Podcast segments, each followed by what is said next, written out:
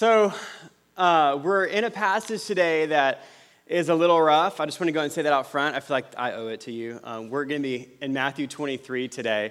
Um, you know, sometimes when you're trying to describe something or someone or a thing to a person, you'll do it by contrast, right? So you'll say, they're not like that person, or this thing's not like that. Um, that's what Jesus is doing in this text in Matthew 23. He's telling his disciples what he wants them to not be.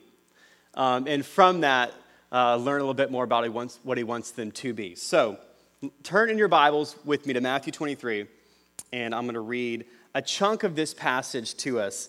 I'm going to kind of jump on a few to a few of these verses throughout the message, but I want to read most of the passage just so you guys can get a feel for um, this passage. So, Matthew 23, verse 1.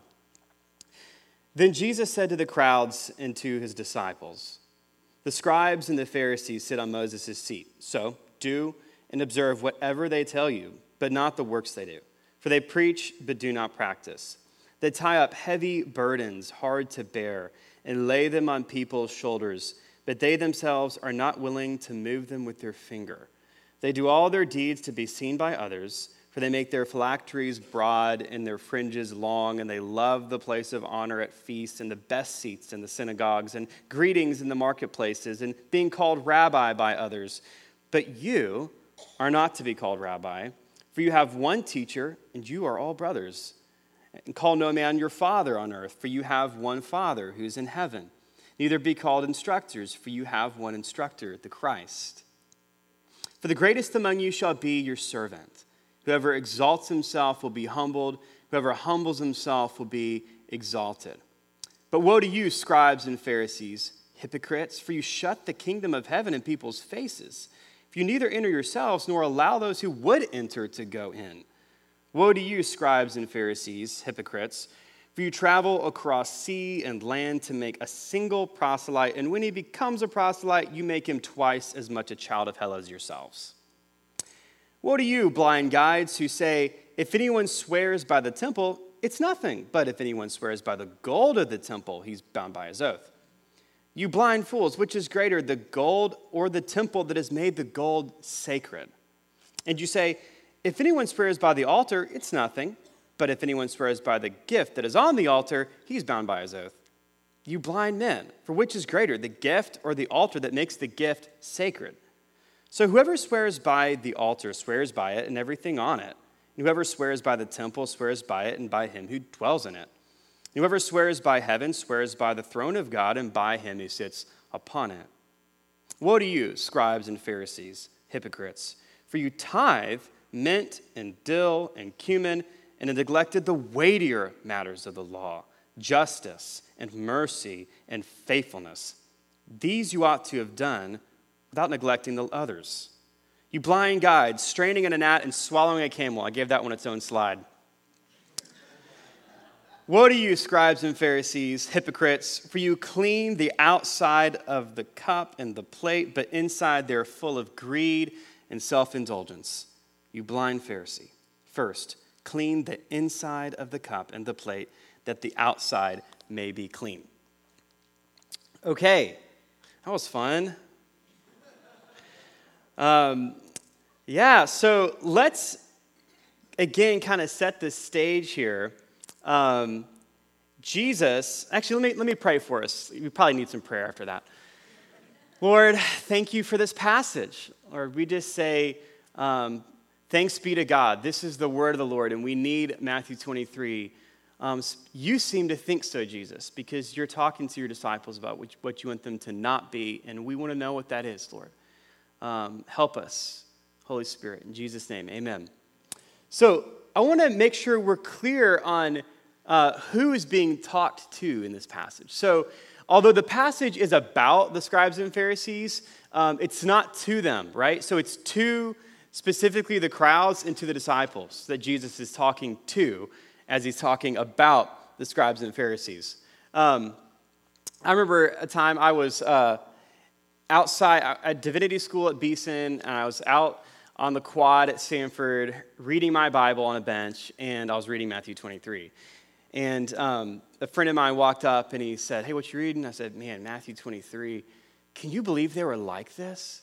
And he goes, Yeah, when I read Matthew 23, I mostly just think about how I subtly live for the praise of man and, and I, you know, kind of live for, you know, their acclamation and I really should be more of a person of mercy than I am. I said, Oh, yeah, me too. Yeah. Yeah. I'm a, I'm a Matthew 23 man. I mean, it's like my life passage. Um, but I think the point is, is like, we, this really is relevant to everyone because the truth is this is we'll just religious legalism might not be your thing right but we'll just we'll just find a different kind of social narcotic to numb us to being responsive to people responsive to god you'll just find a different way right um, and i think one of the ways that that's happening in our time is in large part um, through hurry and distraction, which is one of the things I want to get to today. But let's first look at what Jesus says about them, right? So he says, um, they do all their deeds to be seen by others. They present a public image that will encourage others to think well of them. Doesn't everybody? They love, their pla- they love the place of honor and public recognition. They come up with religious language to break their verbal commitments. They prioritize things like tithing, lesser virtues, over becoming a person of justice, mercy, and faithfulness. Their hearts are greedy and self indulgent. And in the verses beyond what I read, it talks about how um, they essentially, uh, like, they don't prize the present prophetic word of God in the moment, which proves, Jesus says, that you guys would have killed the prophets just like your fathers. Um, so they're not hungry for, for the voice of God either. Uh, so that's, that's the, the group here, right? Um, you know, I think that, interestingly, I think, re- I think religious legalism is kind of on decline in, in America. You, you, may say, like, Gabriel, you didn't grow up in the church I grew up in. You wouldn't say that. Um, and that may be true. I actually grew up in this church, which is an awesome church. It was not very legalistic. Um, so I think, but I think there's, uh, in, in overall, in general, I think religious legalism is more or less on decline. Um, so that may not be like your thing or most people's thing these days, but I think we just find other ways to uh, just live for the approval of others, right? We just find other ways to um, kind of live for lesser virtues uh, rather than developing more important things like becoming a person of mercy and such. Um, so, I want to bring up this phrase. So, this is a phrase by John Mark Comer, uh, The Ruthless Elimination of Hurry. Our staff actually reading a book by Comer on by this title.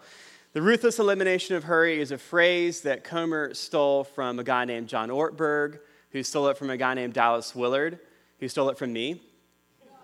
Um, so, but as far as I know, that phrase originates with uh, Dallas Willard. And, and, people would come to Dallas and they would say, um, you know, I just feel so disconnected from God. I just feel so emotionally like bankrupt. I just feel like I have nothing at the end of my field. I just feel empty.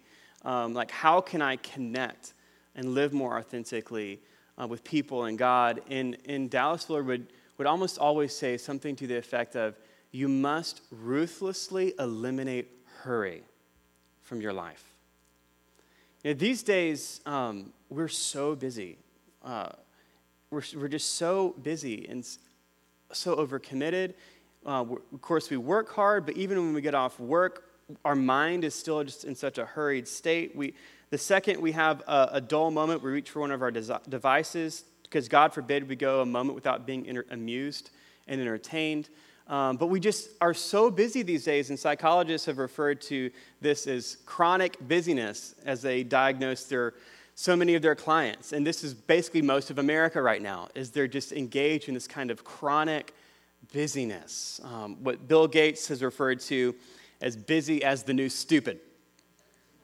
Um, and there's a lot to show that, like, just excessive busyness and overcommitment and, and our minds never having a break, it actually is making us dumber um, in the sense that we're less capable of sustained thought, We're less, we, you know, we read articles now instead of books. Where we just are constantly getting notifications in the feed and the 24-hour news cycle, and um, we're less ability, we're less able to really reflect on things and ideas in our day, and I, um, you know, that's just so much of what's becoming our norm, um, and encouraged to be our norm. Um, so let me give y'all a quiz for a second. So before Thomas Edison came up with the light bulb, Americans got a lot more sleep, if you can imagine. Because um, it's like, well, we could stare at each other for another three hours under candlelight, or we could go to bed. So, how much sleep do you think most Americans got on average before the light bulb? The answer is 11 hours. 11 hours. Um, which makes sense, right? I mean, people's lives are mostly governed by the sun. Um, for pretty much all of human history. It's only been in a very recent human history that we've um, done this. And now we're pushing our bodies to, to their physical limits, getting six hours of sleep a night, this kind of thing. Now, Jordan and I don't get as much sleep as we'd like, but the reason for that can be found downstairs in a room off the fellowship hall. I just gave you directions to the nursery if you didn't know.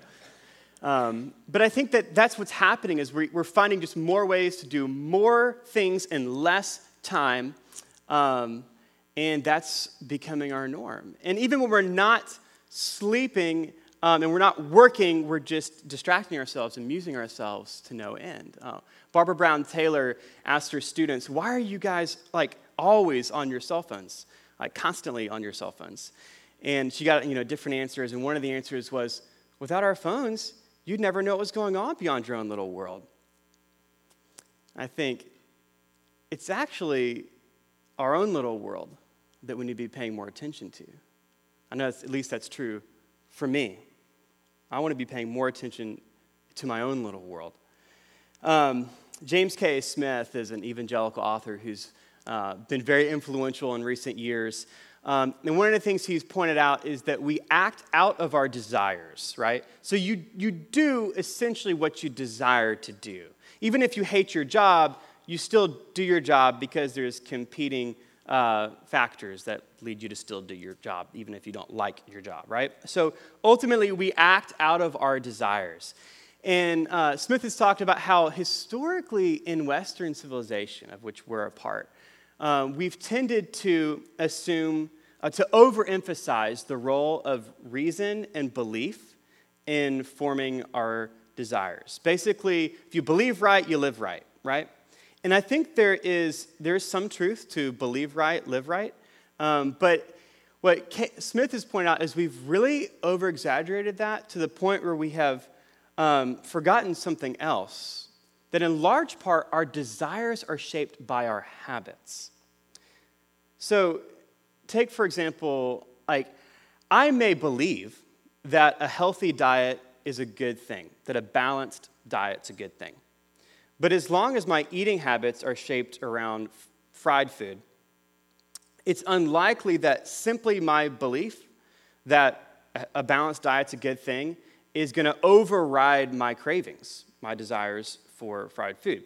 It's only when I begin slowly introducing changes into my eating habits um, that those habits will then shape new desires and new cravings for different kinds of food. And that'll be reinforced by my belief that a balanced diet's a good thing. Does that make sense? Um, so we've overemphasized the idea of just believe right, live right. There's a, a very, and even studies are more and more showing that your habits really have a, a massive role in shaping your desires. And again, you act out of your desires. So, I think Jesus, in many ways, coming back to our passage, is getting at that. When he says, he said to his disciples, to the, to the crowds, The scribes and the Pharisees sit on Moses' seat, so do and observe whatever they tell you, but not the works they do. Essentially, what Jesus is saying is, Look, they're giving you great beliefs and great doctrines, and, and do them. Like the, the experts in the Torah are preaching sermons on Deuteronomy 6. Love the Lord your God with all your heart, soul, mind, and strength. They're preaching sermons on Leviticus 19:18, love your neighbor as yourself. They're preaching sermons on Micah 6:8. What does the Lord require of you but to do justice, love mercy, and walk humbly, faithfully before your God, right? So they're giving you great beliefs and great content, but their own living, their own habits are not producing those same beliefs in their own life. So I want you to adopt a different way of living. Simply the beliefs on their own aren't going to produce the results that I'm after. Because um, I think these days, uh, that is being so challenged. I think the kind of habits we want to form are being so challenged mostly just by busyness. Because I think if we did a poll of this room, most would be like, I want to pray more. Sure. I want to read my Bible more. I want to be more present with my child. I want to be more emotionally invested with my spouse. Like, I think it's not an issue of belief, right? It's not an issue of, of polls. Um, so much of the challenge is that our lifestyle doesn't produce the kind of works that Jesus is after. Um, John Mark Comer sat down with a leading psychologist who, Christian psychologist who'd been practicing for over 40 years and kind of laid out their, the plan of discipleship for their church up in Portland. And he said, Hey, give me feedback. What do you think? Do you like it? Do you not like it? What are the problems? And the guy said, This is great. I like it. It's good. Your biggest problem is going to be time. And then he said, Most people are just too busy to live emotionally healthy and spiritually rich lives.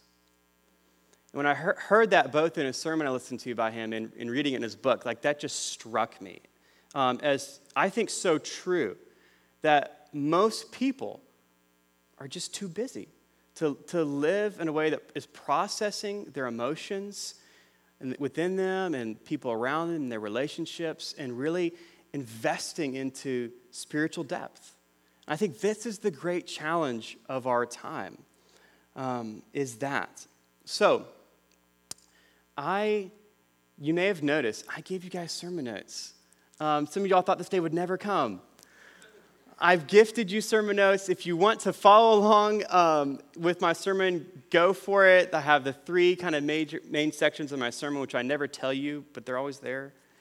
Um, but today you, you can find out what they are. And there's a few prompts and questions that may be helpful for you as you're dialoguing with the Lord. I hope that even as I'm preaching, you can be thinking, God, what are some things that you might be speaking to me about my life? And some of the questions in the sermon notes could be helpful for that. They're there for you if you would like that. Um, so, the two main things I think that uh, Jesus says in this passage that I just want to pull out are be, he wants his disciples, by contrast, to become people who are responsive to others and people who are tending to their own inner life with God. And so that's what I mainly want to talk about today. So, in the next verse, he says, They, that's the, the Torah experts and the Pharisees, they tie up heavy burdens, hard to bear they laid them on people's shoulders, but they themselves aren't willing to lift a finger to help them. It's almost like Jesus says, You guys kind of enjoy this, don't you? Like, you kind of enjoy watching people just struggle under this burden, and you're not even for a second going to lift a finger to help them. Like, you almost like get some pleasure from that, which is really sad, what Jesus is uh, accusing them of. Um, there's a story about a pastor in LA named Shawn Bolz, and he was sitting in his office one day. Some entertainer in Hollywood had just gotten saved. And he was still like pretty confused, and um, his life was still pretty messed up. And Sean, Shawn Bolz's um, like secretary was talking to him, and he was like, "I just don't, I just don't buy it. I just, I'm not sure this dude's really saved." Um, and Shawn Bolz was about to say something negative, but then he just stopped and he said, "He said, you know, I just want to believe that He's not a finished product, that God's going to complete a good work in him, and that he's got a lot of choices he could make right now in life and publicly. And if he's publicly professing Christ, I just want to give him the benefit of the doubt. Because to be honest, I'd like to believe that if he called me right now, I would be able to say, I would be able to respond to him with love and care, and I would be for him. No sooner he said that than they get an unlisted call to their church, and this guy's called up asking to speak to Shawn. And it's like God was testing his resolve. Are you going to be a person who is safe? Like, can I actually entrust people to you? Can I entrust my friend to you who's struggling through this Jesus thing, through this faith thing? And I think that's what Jesus is looking for when he's talking to his disciples in this passage that I want you guys, I want my disciples to be people characterized by love, that you're for people. You're not almost gleeful to see them struggling and barely making it, and they might probably not, they're gonna burn out, I think. Like, Jesus is wanting to see people that are, he can entrust people with, amen? And that's, that's who I wanna be. I wanna be someone that Jesus can say, you know, Gabriel's safe with this person. He's gonna believe and want the best for them. And I think that's what Jesus is wanting in this passage. Um, so he goes on and it says a similar thing in verse 23, right? He says, Woe to you, scribes and Pharisees, hypocrites, for you tithe mint and dill and cumin and neglected the weightier matters of the law, things like justice and mercy and faithfulness. These you ought to have done without neglecting the others. This, this, by the way, this is like a quick freebie, is basically like me and Jordan's theology of tithing. So Jesus basically says, like, wow, look at you guys. Like, you literally, I can just see y'all, like in your bedroom, parceling out a tenth of your cumin. Like, you're so, like, uh, good at tithing that you've given God literally a tenth of your herbs. Like, can we get a hand clap for these guys? Um, and, but then he says, you're really good at that, but you're not good at being a merciful person, right? Um, but then he says, these you should have done justice, mercy, and faithfulness without neglecting the others. So Jesus is basically saying, yes, tithe. Tithing's good. You should tithe. Just make sure that you're not exaggerating tithing like it's something more important than weightier matters of the way I want you to live in this world, like becoming a person of justice. So that's basically why, why we tithe. It's like, yeah, we tithe because it's what we should do, and it's a blessing to, to be a blessing with our resources, uh, to the things God's called us to give to. But it certainly is not more important than many, many other things. Um, but the point of this passage, I think, is that Jesus is saying, you have so dedicated your life to becoming a person really good at tithing that you have not dedicated time to becoming a person who's growing in justice. Right? So essentially, they've cultivated tithing habits as opposed to mercy habits. Does that make sense? The, the, the habits that are at play in their life have produced a person who's excellent at tithing, but not a person who is wired to respond in mercy. And that's what Jesus is after for his disciples in this passage. Because here's the point the Pharisees and scribes always had the right answer, right? They always had the right, properly basic belief. Um, they always knew that what, how they should be living is to love God and love people. Um, those were their main sermon points, right? Um, and of course, in, in this verse, Jesus is alluding to Micah 6 8, that, that you would be a person who does justice, loves mercy, and walks humbly or faithfully before God. I mean, they're like, Jesus, Micah 6 8 is my life verse. Like, what do you mean? This is, this is like my, like, this is what I live by, right? Um, so, like, it, they would have dis- they would have seen themselves as being someone doing this, right? Someone preaching this, um, but Jesus is seeing through it. Um, so they always had the right answers. The question is, what kind of life were their habits producing? And I think that's really the question that Jesus is pressing in on his disciples in this passage, that you can have the right answers too. Um, Susie Silk said, doing justice means being interruptible. And I think um, we could add loving mercy means being interruptible, especially in this day and age. Uh, means being interruptible. You know, as parents, you guys all know, like there's a big difference between, oh, that's amazing, do it again, and that's amazing, do it again, right? And your kids know that. We feel that um, we would be able to be interruptible. And it doesn't mean your kids have the right to command your every moment. I get that. Um, but that we, that love looks, basically, is what I'm trying to say. Love looks, love listens. Um, where, where you're giving your attention to, your focus to, is basically where you're giving your love. is basically where you're exercising your desires, essentially. Um, something to keep in mind. Um, so, right now, I don't know, maybe, well, maybe a few months ago, Adeline learned um, that, like, if I say ow, my dad responds really quickly. So, like, if, you know, I, I think at some point I was doing something and she was like hurt, and I was like, oh my gosh, let me help you. And uh, so she, she quickly learned that, and within like a week started manipulating me. Um, so like, you know, we'll be at the house, and she's doing something. I'm trying to like get her out of something she's doing, and she'll be like, ow, ow, ow, ow. And um, so I'll be like, um, and then I'm like, okay, you're fine. Um, and so, which is really cute, like in the privacy of our home, not so much at Publix.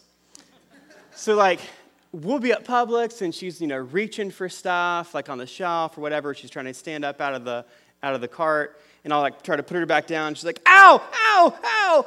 Um, I'm like, like you're fine, you're fine. Like, ow, ow. People are walking by, hey, how you doing? You know, l- looking for over my shoulder for DHR. You know, she's okay. Um, but Adeline's learned that Daddy's responsive to my pain, uh, a fact that she's quickly learned to manipulate, and you know, I think that for us Jesus is pressing on, on us in this passage that are you a people that are, that are responsive to people around you, to the pain of others? When you see people struggling, are you unmoved by that? When you see people in need of justice, are you unmoved by that because your habits have produced you to be a different kind of person? Are you moved to mercy? To actually doing mercy is a, is a doing, it's an action verb, by the way. Compassion is a feeling verb. Um, so at the same time, um, I don't know if you guys have experienced seasons of life where someone kind of took you for a ride, where you feel like someone was manipulating you. Um, I mean, I've been, in ministry. I, I, know what that can be like, where someone's maybe playing on your compassion or mercy. Um, but I don't know about you, but ultimately, I would much rather be a person that's sometimes taken advantage of than being someone who is unmoved, who's unresponsive to people around me. I, I want to be someone and I think that's what Jesus is saying in this passage is that are you someone who is moved, who's responsive to, to people around you, to the suffering around you, to the needs around you? Um, and the next place Jesus goes in this passage is tending to your inner life with God. Um, tending to your inner life with God. He basically says, You've forsaken um, your interior life, is what he says. Woe to you, scribes and Pharisees, hypocrites, for you clean the outside of the cup and the plate, but inside they're full of greed and self indulgence. You blind Pharisees, first clean the inside of the cup and the plate, that the outside may be clean. He says on, goes on and says, What to you, scribes, Pharisees, hypocrites, for you're like whitewashed tombs, which outwardly appear beautiful, but within are full of dead people's bones.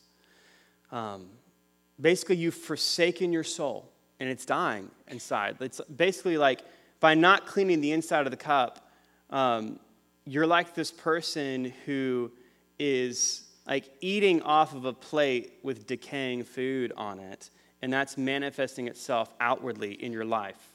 For example, by affecting things like not being a person of justice, mercy, and faithfulness. Um, and Jesus specifically points on the inside to greed and self indulgence, also self righteousness in the next verse. But I want to just for a second take self indulgence. Um, interestingly, like Jesus, Paul connects self indulgence to death. She who is self indulgent is dead even while she lives. That there's something, clearly, there's something about a self indulgent way of living that's essentially as good as dying. Isn't that profound and terrifying? um, like you might as well be dead, basically. If, if, your, if your mode of living is just to essentially indulge yourself, then you're, you might as well be dead, Paul basically says. Jesus says, you're just within, you're dying. You're dying. Like a self indulgent lifestyle is just a way of killing you, a way of dying on the inside. Um, but what's important to note is that the Pharisees would have had no grid for this accusation. So, the accusation that you guys are self indulgent. So, I mean, I have to assume that if someone walked up to a Pharisee and said, okay, someone's going to accuse you of 100 negative things, what might you guess are 100 negative things you could be accused of. I can't imagine that self indulgence would have made the top 100.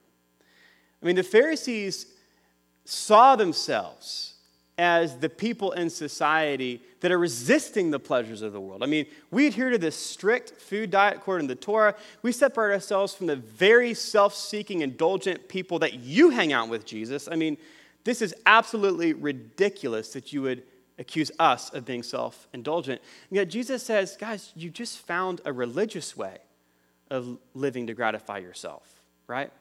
Being, being called rabbi, getting the best seats in market and feasts and places of honor and things like this. You just found religious ways to just indulge yourself. Um, my guess is that's less likely to be like religious legalism is probably not your social drug of choice. It's probably a lot of other things. It's probably a multi day Netflix binge. It's probably scrolling Instagram until you absolutely collapse, and that's the last thing you give mental space to most nights, right? It's probably a lot of things like that. Um, which that's basically all of us in some form or fashion. Part of my goal in this sermon is to help you not remove yourself from Matthew 23 just because you don't think you're legalistic. Although I will say, there is a tinge of religious legalism in all of us. Um, and it, it, will creep its, its ugly head in every generation, um, in, some, in some more than others. Ronald Rolheiser said this Today, a number of historical circumstances are blindingly flowing together and accidentally conspiring to produce a climate in which it's difficult not just to think about God or pray, but simply to have any interior depth whatsoever. We are distracting ourselves into spiritual oblivion. It's not that we have anything against God, depth, and spirit. We would like these. It's just that we are habitually too preoccupied to have any of these show up on our radar screens. We're more busy than bad, more distracted than non spiritual. And when I read that, that just struck me, just resonated with me. We're, we're more busy than bad, we're more distracted than we are non spiritual. Uh, I think that's so true. So these days, someone might ask a question like, to, to the Lord, like in prayer, like, God, where are you in my life? Within 30 seconds, we check a text message, a notification comes on, and then we remember that thing that absolutely can't wait that we have to do. A week later, we come back to God and we say, God, where are you in my life? Only this time, we're a little bit more bitter and frustrated towards God. And this is happening on a grand scale. We think God's forsaking us or something like that as people are becoming so more and more struggling to find God and things like this and the spiritual disciplines and communing with God. Um, the habits we form, Alan Noble says, uh, the habits we adopt form our desires, which drive our beliefs. When those habits form desires for immediacy, superficiality, continual engagement, and instant gratification, we should expect our beliefs to reflect these desires. And this is profound. So let, us take, for example, an age old truth given to us by the Hebrew poets um, of waiting on the Lord, okay? If it's true that uh, our habits uh, are forming in us desires for immediacy, superficiality, continual engagement, and instant gratification, um, then that will begin to form our beliefs and expectations about God. So we may say that we're in favor of waiting on the Lord. We may say that, but our habits may be working against it. Does that make sense?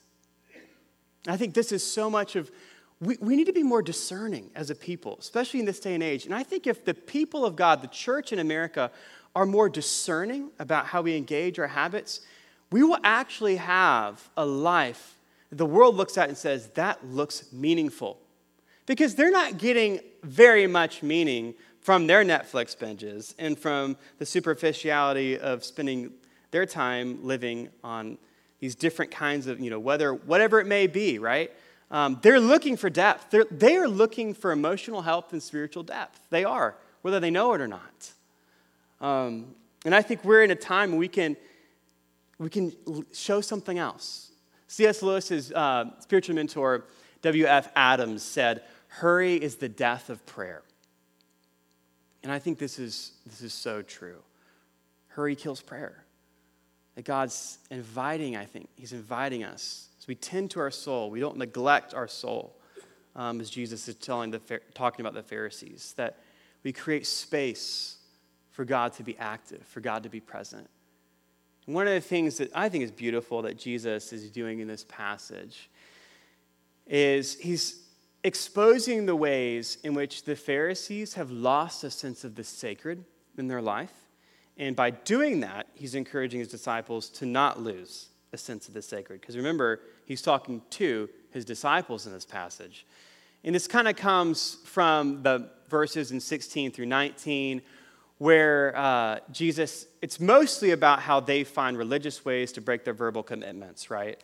Um, you know, you guys say, if you swear by uh, the temple, that's not a big deal. But if you swear by the gold of the temple, then you got to keep your, your commitment, right? And Jesus, not only does he rebuke them for not keeping their commitments and trying to find these loopholes, but he actually says, he actually reminds them of what's truly sacred. He says, What's more significant, the, the gold or the temple that makes the gold sacred? And then he gives another example with the altar. And basically, the Pharisees are going through life in a way that they've lost a sense of the sacred, the sense of how God is, is in moments and in things and in places and in amongst people. Amen? That that makes life, I think, so beautiful and appealing. I was listening to a, a podcast the other day. This podcast host um, was basically saying how, like, he had put out something on his social media um, back in the fall, essentially suggesting like, um, have we, are we losing, are we missing something with like, you know, Christian parents enrolling their kids in like two sports, three sports at a time, and you know, and these club teams where like families are missing like 20 Sundays a year or something like that.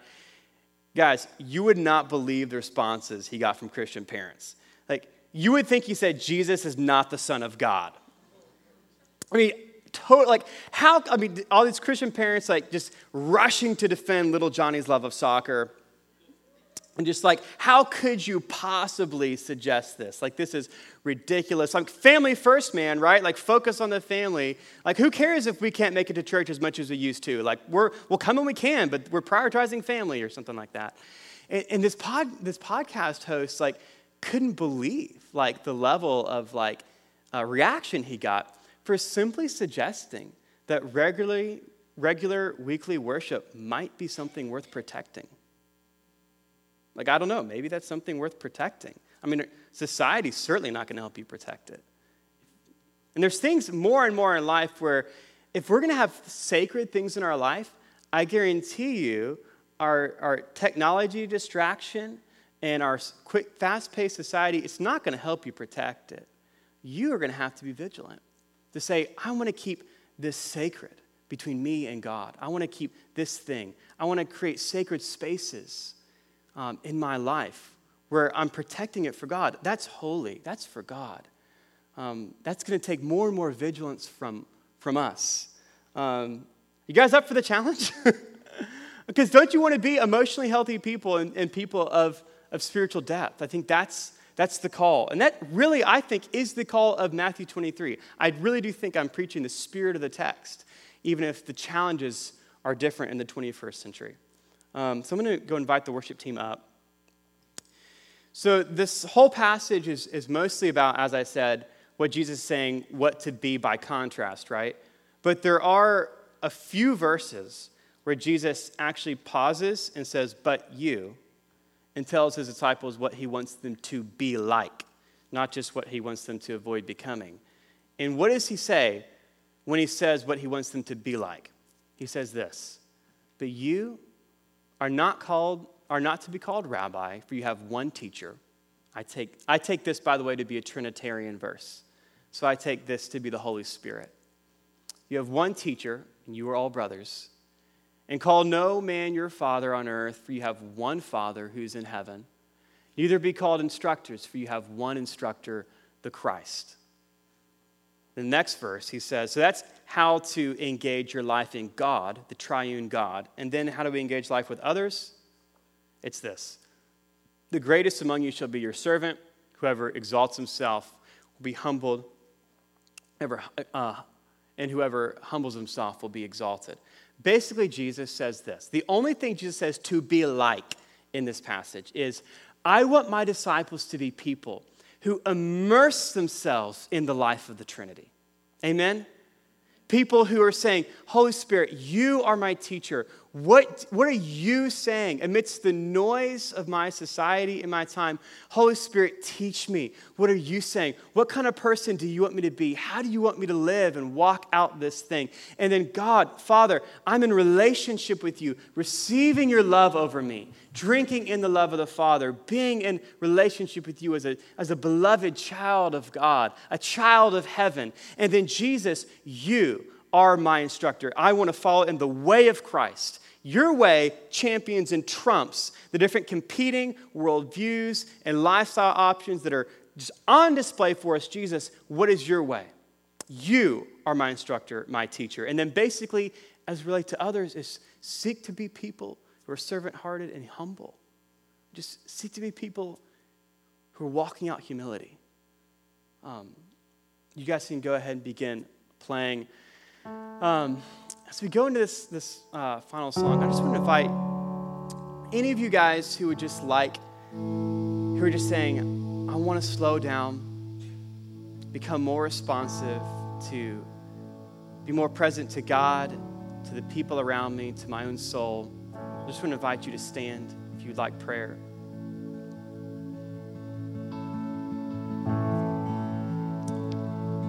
Okay, well, that's mostly everyone.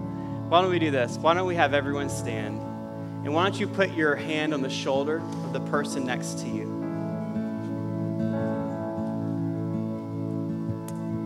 And if, you, if you're not around someone, go find someone. I want everyone to have a, have a hand on someone's shoulder. Let me pray for us.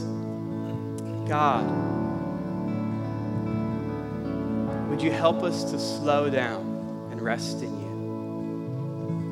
To be more present to you, to the person in front of us, more present to our own soul.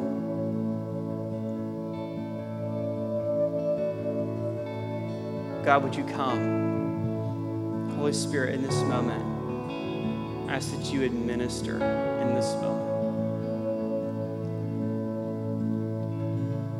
That Jesus, as you told us in this passage, that we would just cast ourselves, we would immerse ourselves in the life of the Trinity the Father, the Son, the Spirit.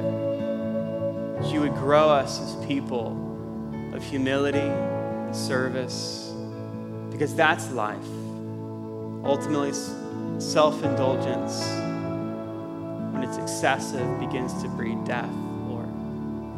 So, God, open us up, Lord. God, I just right now just say, let there be no shame, no guilt at all about anything right now. Where we just ask, what are the ways that step by step you can call us into more life? You can call us into a people that are not so hurried that we can be present to those around us and grow to the people the disciples that you are asking for in Matthew 23. I pray this in Jesus' name. Amen.